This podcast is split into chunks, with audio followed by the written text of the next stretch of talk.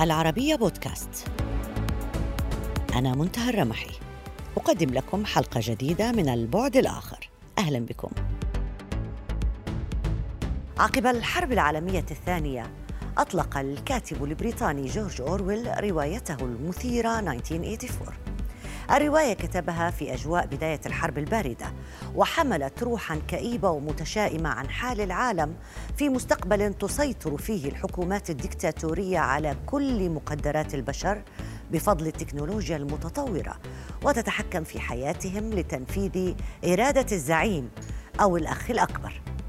الحمد لله العام 1984 مر على خير ولم تتحقق نبوءة أورويل المتشائمة.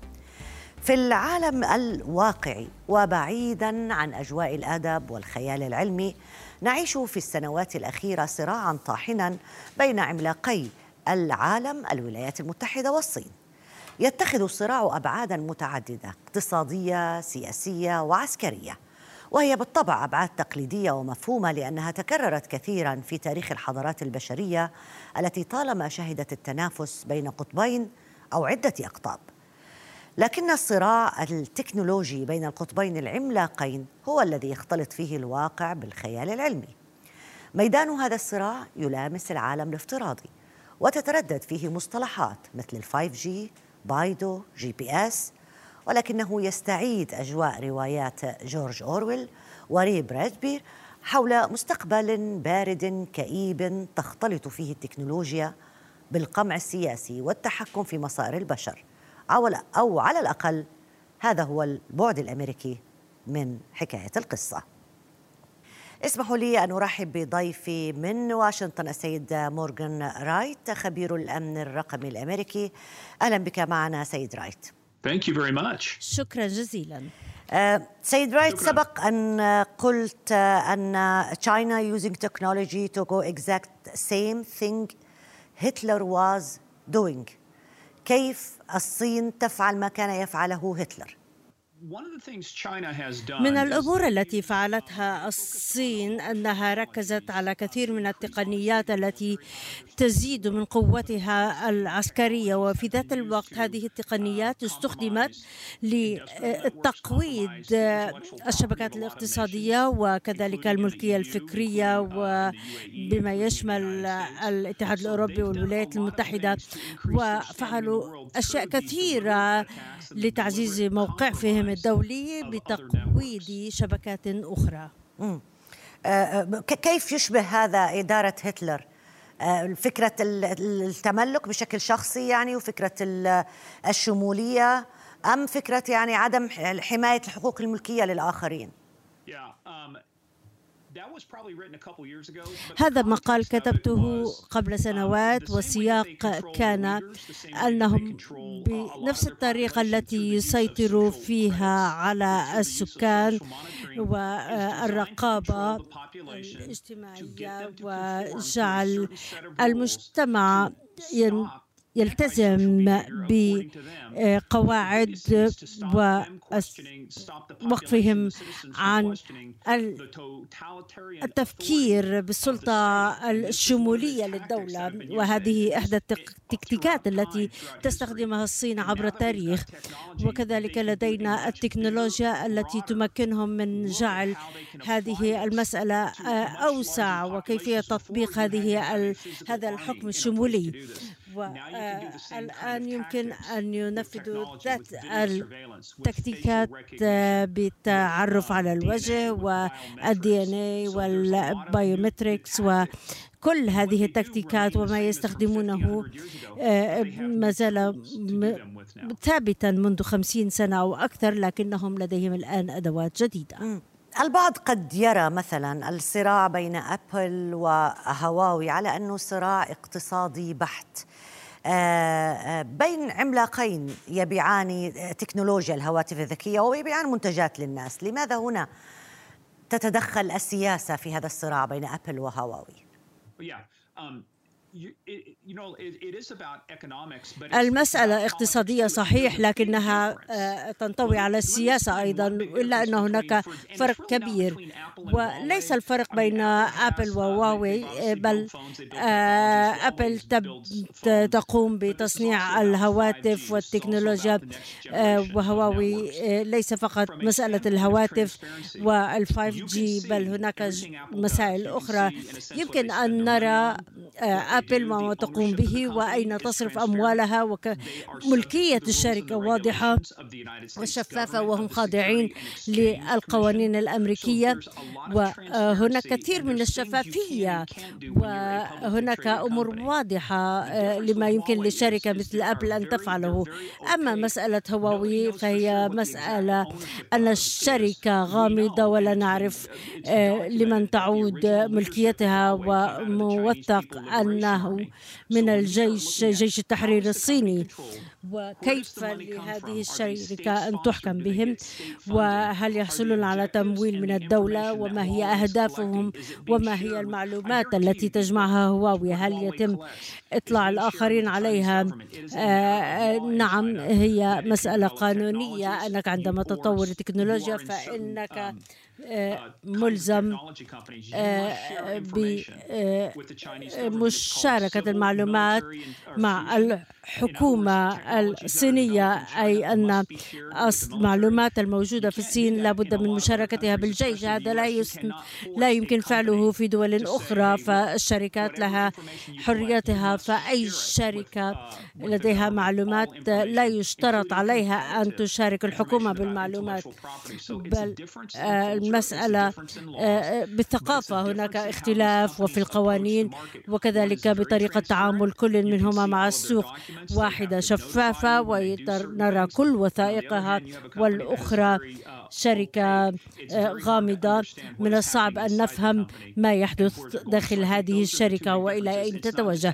هذا هو الخلاف ليس بين أبل وهواوي إلا أنه مسألة فعلا أصبحت سياسية وليس مجرد مسألة اقتصادية. طيب وعلى المستوى العسكري هل هناك خشية لدى الولايات المتحدة الأمريكية لأنها تتهم الصين بأنها لا تحافظ على حقوق الملكية الفكرية أن يتم قرصنة معلومات ربما عسكرية أو طريقة صناعة أسلحة؟ في أوروبا مثلا بيعت بعض المؤسسات والشركات لمستثمرين لم يعرف أنهم صينيون أو تابعين للنظام الصيني إلى بعد فترة.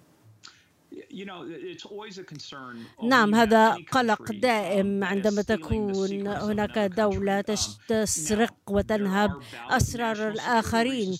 هناك آه، أسباب مبررة ناتجة عن القلق حيال الأمن القومي وهذا واضح من خلال التحقيق وجلسات الاستماع وأيضا الإدانات في النظام القضائي.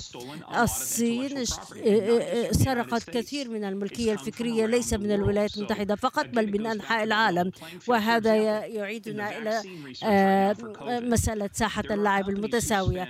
بالنسبة للقاحات والأبحاث على آه، آه، لقاح الكوفيد 19 هم قاموا بسرقة أبحاث الآخرين ولم ينفقوا من أموالهم على الأبحاث والتطوير. هذا أمر غير مقبول. لابد أن يكون هناك تطوير من مالهم الخاص للحصول على هذا اللقاح فهو مساو بأهميته التكنولوجيا العسكرية. وهذا يجعلنا نعود إلى نفس النقطة سرقة الملكية الفكرية للآخرين والاستفادة منه دون دفع المال مقابل ذلك.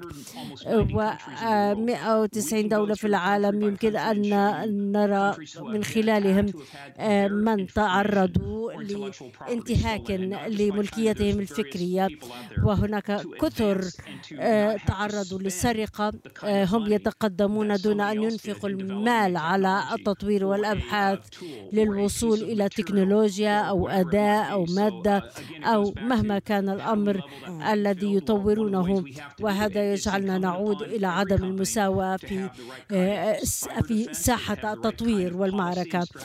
ولابد أن يكون هناك استراتيجيات لوقف نهب المعلومات. طيب في الصراع الأخير يعني على ال 5G بين أمريكا والصين لماذا نلاحظ أن بعض حلفاء أمريكا بالذات من الأوروبيين لا يوجد لديهم هذا القلق من الخطر على الأمن القومي كما هو موجود لدى أمريكا تجاه الصين أقصد؟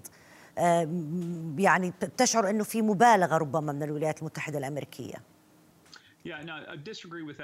لا أتفق مع هذا والسبب هو أن بوريس جونسون رئيس الوزراء البريطاني قال أنهم سيمنعون كل آه، آه، تقنيات هواوي هواوي في بريطانيا خاصة تلك المتعلقة بالحصول على البيانات. ليست الولايات المتحدة بمفردها بل دول أخرى في أوروبا وأستراليا ونيوزيلندا لديهم ما يقلقهم بسبب شفافية هذه التكنولوجيا وشفافية الشركة التي تصنع هذه التكنولوجيا.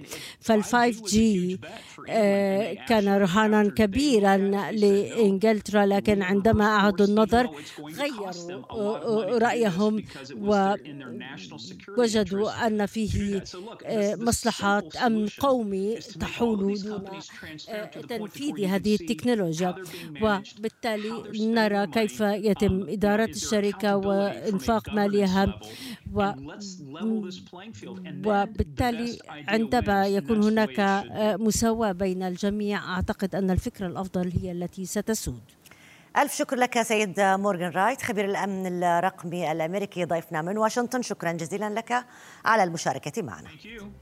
الشهر الماضي وتعليقا على إطلاق الصين لنظام الملاحة العالمي الخاص بها بايدو والذي سينافس نظام ال GPS الأمريكي كتبت المحلله الاقتصاديه أنجاني أتريفيدي مقالا في الواشنطن بوست حمل عنوان GPS watch out Here comes China's system المقال استعرض بالطبع المزايا الخاصة لكل من نظامي بايدو وال GPS ولكنه توقف عند نقطة حيوية هامة لا تتعلق بدقة النظام أو بمزاياه وإنما بالثقة ثقة المستخدمين في وضع كل بياناتهم الشخصية في قاعدة البيانات الضخمة التي ستمتلكها الصين بفضل هذا النظام. وانتهى المقال بسؤال: هل المستخدمون حول العالم يمكن أن يتحولوا لنظام تديره بكين مهما كانت دقته؟ تخمينك جيد مثل تخميني.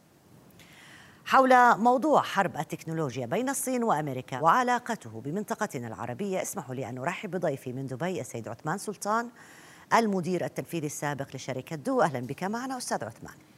أهلا بكم وشكرا على الاستضافة الكريمة. أهلا بك. دعني أبدأ معك بمقالته السيدة أنجاني تريفيدي. عندما ختمت المقال في واشنطن بوست بالسؤال هل المستخدم حول العالم يمكن أن آه، يستخدم نظام للملاحة تديره الصين بدلا من الولايات المتحدة الأمريكية. بمعنى معلومات وبيانات تكون لدى الصين بدلا عن الولايات المتحدة الأمريكية. من البديهي أنه إجابة الكثيرين حول العالم يمكن أن تكون ليش لا؟ بالفعل بالفعل. يعني أنا آه، أريد أن أطرح آه، السؤال. هل فعلا الموضوع جوهر الموضوع هو موضوع ثقة أو موضوع أمن. أم أننا وكما قال وكتب الكثيرون نشهد فعلا حرب اقتصادية. يعني حينما أعلن آه، الرئيس ترامب آه، هذه الحرب آه، على على الصين كانت بشقين في مارس 2019 وأعلن الأسباب الواضحة لإعلان هذه الحرب وضعها على شقين. اولا آه، تقليص العجز في التبادل التجاري بين الصين والولايات المتحدة. يعني هذه آه، نوع من المبادرات التجارية أو حتى العداء التجاري تقليدي. يعني منذ الحرب العالمية آه، الثانية. والجدير بالذكر أنه في هذه المواضيع هناك إطار لفض المنازعات في الأمور التجارية، هناك منظمة التجارة العالمية ال WTO وهناك إطار يعني وهناك منهجية لفض هذه النزاعات. الشق الثاني من هذه الحرب إذا أردنا تسميتها بحرب هو حرب التكنولوجيا. وهنا لا يوجد أي إطار للتحكيم أو لفض المنازعات في موضوع التكنولوجيا، يعني الموضوع قد يكون له آثار اذا آه، خلل بس هلأ في هذا الموضوع خاصة. صحيح لكن الآن الولايات المتحدة الأمريكية همها الأكبر ربما يبدو أو على الأقل ما تتحدث عنه اعلاميا هو مسائل تتعلق بالأمن القومي وليس بالمسائل الاقتصادية. نعم. اقتصاديا قادرة على محاربة الصين أو اللجوء إلى منظمة أه. تجارة عالمية أو غيرها لكن مسألة الأمن القومي هنا. ما هي مسألة الأمن القومي؟ هل نريد اولا أنت آه، سألتي السؤال آه، عديد من الناس حيقولوا ليش لا؟ لأنه بالنهاية هل أنا أثق بانه بياناتي مع شركات أمريكية ستكون بمأمن أكثر من شركات صينية؟ هذا سؤال أترك كل من يستمع إلينا ويشاهدنا يعني هل نحن سنقوم ب وأنا ليس لدي أي أي اختيار. يعني لا, لا ومن الصعب جدا أنه أي خبير يأتي على منصتك ويعطيك آه، آه، جواب قاطع. آه، أطر. أنا معك أستاذ سلطان لكن الفرق بين الاثنين أنه يقال في الصين يمكن للدولة الصينية للحكومة الصينية للجيش الصيني أن يجبر أي شركة على أخذ المعلومات والبيانات. هذا ما بيحصل نعم. في الولايات المتحدة الأمريكية لأنه في نوع من الحرية أمام الشركات التجارية والاقتصادية آه، آه، في نوع من من من الشفافية في التعاطي مع هذه المسألة. يعني لا تستطيع الحكومة أن تجبر الشركات بعكس الصين. سأسلم سأسلم بذلك. بصراحة لا أعرف. بصراحة. ويمكن هناك خبراء فيها مثل ما قلت لك أنا ما عندي معلومات أكثر. أنا أعلم بأن هناك أطر أيضا في الولايات المتحدة. لا أعلم ما هي الأطر في الصين والعلاقة بين الحكومة الصينية. طبعا نحن نعلم بأن هذه الشركات مثل ما أنت تفضلتي وهذا صحيح. هذه الشركات التقنية لديها علاقة وطيدة أكثر يمكن. مع الحكومة الصينية والأجهزة الأمن, الأمن الصيني. ولكن أنا لا أستطيع ولا أريد كأنت يعني آه، في هذه الاستضافة أن أعطي رأي ولا أكون آه، آه، يعني أكيد منه 100% ولكن أنا بيهمني لو نحن أنا بيهمني إحنا إذا بتحكي لنا بس عن إحنا كمواطن عربي بده تفرق معنا إذا تم اختراق آه. معلوماتنا من الصين ولا من أمريكا؟ أكيد أكيد أكيد. م. هون يعني أنا وهذا فعلا الجواب اللي ممكن أنا أكون إن شاء الله وافيا فيه.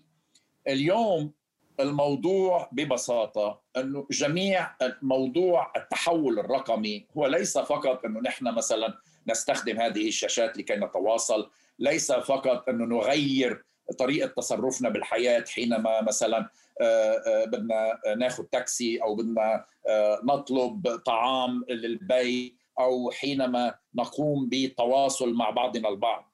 يعني كأفراد كجماعات عائلات كمجتمعات كشركات صغيرة كشركات كبيرة دوائر حكومية. الدول نفس العالم كله يتجه إلى هذا العالم الرقمي. هذا العالم الرقمي مبني على تدفق هائل وكم هائل من المعلومات. معلومات أساسية معلومات حيوية. طبعا وليش ليش مثلا موضوع الجيل الخامس بالتحديد؟ يعني بين م. الولايات المتحدة وهواوي عودة إلى موضوعنا. ليش؟ موضوع ال5 جي كان نقطة محورية لأنه ببساطة حتى نحن ما ندخل كثير بتفاصيل تقنيه هذا التحول الرقمي مبني على نموذج بسيط جدا. لازم تتخيل يا سيدتي الفاضلة أنه أي شيء حولنا من مقبض الباب إلى الضوء الذي في منزلنا إلى طبعا السيارة إلى الهاتف المتحرك الذي نحمله إلى أشياء في جسمنا نفسه يمكن غير الساعة أو ما نلبسه سيكون جهاز استشعار. يعني نحن نتكلم عن مليارات من أجهزة الاستشعار قادرة على قياس بيانات وبث هذه البيانات. اذا كل شيء جهاز استشعار. بعد ذلك كل شيء متصل وهنا يدخل موضوع الجيل الخامس لأنه خصائص الجيل الخامس اثنين. اولا بأنك أنت ستتمكني من نقل كمية بيانات أكبر بكثير. والشيء الثاني بأنه أنت ستستطيعي إيصال أن تتصلي يعني أن اللي يكون متصل بهذه الشبكة أعداد أكبر بكثير. لذلك نتكلم عن ما يقال له إنترنت الأشياء إنترنت أوف ثينجز حيث كل شيء حولنا سيكون مصدر لبيانات. هذه البيانات تجمع بعد ذلك يوضع على هذه البيانات وهنا كل شيء يصبح ذكيا يوضع على هذه البيانات آه، برامج. برامج يعني IT programs تمكن هذه البيانات من أن تعطي معلومات قيمة أكثر فأكثر. البيانات تصبح معلومات المعلومات ستصبح معرفة ولذلك يمكن وأيضا لو أردنا أن نضع آه، برامج ذكاء اصطناعي سيكون هناك قدرة على التنبؤ أو قدرة على استباق بعض الاتجاهات التي آه، في كيفية حصول الأشياء. لذلك هذا شيء حيوي للدول. لذلك نرى هذا ببرر الصراع اللي صاير بين القوى العظمى بين عملاقي العالم الآن. أكيد. يعني لو أنت سألتيني هل هذا بالنسبة لنحن منطقتنا العربية آه، له تبعات أن آه، يخترق آه، تخترق البيانات المتعلقة بكل التطبيقات؟ طبعا أنا جوابي هنا قاطع. طبعا لا نريد ذلك. وما بس ليس فقط من يستطيع الولوج إلى هذه البيانات ولكن من يستطيع تغيير هذه البيانات أو يديرها أو يديرها بطريقة خاصة إيه فيه. التلاعب بها. إيه. بالضبط بالضبط. واعطاء هون دخلنا بموضوع أخطر بكثير. لذلك نرى مثلا أنا آه، طبعا أنا هلأ بحكي عن خبرتي السابقة كرئيس سابق لإحدى شركات الاتصال في دولة الإمارات. دولة الإمارات آه، آه، لم يكن مسموحا لنا أن نضع نماذج أعمال تخزن هذه البيانات اللي نحن نتعامل فيها خارج دولة الإمارات. ولم يكن مسموح لنا يعني حتى قمنا بتعديل عقد مع إحدى الشركات الكبيرة لأننا هناك كان هناك آه، قرار واضح آه، بلغنا به. أن البيانات تخزن في الدولة. من يك من يستطيع الولوج ومن يستطيع التعامل مع هذه البيانات يجب أن يكون محدد. ويعني هناك طبعا دولة الإمارات في هذا الموضوع وفي موضوع الذهاب في الأجندة الرقمية متقدمة آه، جدا أنا بعتبرها. يعني خاصة خاصة يا سيدتي للإفاضة آه، على السؤال. إنه نحن بكرة نتكلم عن مدن ذكية، نتكلم عن دول ذكية، نتكلم كل شيء حولنا سيصبح ذكي، يعني من يستطيع لو فرضنا أنه يستطيع التحكم في هذه البيانات سيكون الموضوع هناك سيطرة وخطير جدا لو تم اختراق طيب. هذه البيانات. وهذا برجعنا ل آه، وأنا ما بدي أتحدث عن أفراد بس لأنه إحنا كأفراد الحقيقة حياتنا صارت معلقة بغيمة يعني. بس نتحدث على مستوى الدول. إحنا في العالم الغيمة العربي أنت قلتيها الغيمة هي الكلمة الكلاود الكلاود حياتنا صح. حياتنا على على الغيمة. إحنا بالعالم العربي لسنا منتجين للتكنولوجيا مستخدمين لها بشكل كبير وتربطنا علاقات اقتصادية وسياسية متفاوتة بكلا المعسكرين سواء بعسكر المعسكر الأمريكي أو المعسكر الصيني. كيف فينا نستفيد من هذا الصراع إذا في فائدة منه بأي, بأي شكل؟ أو على الأقل كيف فينا ما نتحول إلى طرف آه، آه، في هذا الصراع بشكل بيتعارض مع مصالحنا. شوفي أنا آه، معلش البعض حيقول أنه أنا لا أعتقد لا أعتقد عفوا أنه سيكون هناك من يستفيد من هذا الصراع. الصراعات بشكل عام غير جيدة لمعادلات سليمة. يعني هذا الصراع لن يكون له بنظري خاسر ورابح. سيكون هناك تأخير وسيكون هناك تأثير سلبي على المعادلات الاقتصادية العامة. هلأ هناك استفادة يمكن بسيطة جدا أنه اليوم إذا أنت عم تتعاملي مع شركة آه، آه، أمريكية بتحطي لها بتقولي للشركه الصينيه لأ أنا أعطوني عرض أفضل. يعني بتدخلي التنافس مثل ما أنت بتدخلي التنافس بين إيه. آه، بين شركتين بشكل عام. يعني منتج بصير في تنافس على منتجات أعلى قيمة أعلى من من حيث نعم ولكن وأسعارها أرخص. لكن هذه لا هذه فائدة ليست استراتيجية. هذه إيه، فائدة إيه. تكتيكية صغيرة. ولا أعتقد بأنه أي شخص يمكن يقول إنه هناك استفادة. أنا بنظري المعادلة يعني الصورة الكبيرة بتقول لن لن يستفيد أحد. بل بالعكس. أن يتطور العالم وأن توضع منصات حوار.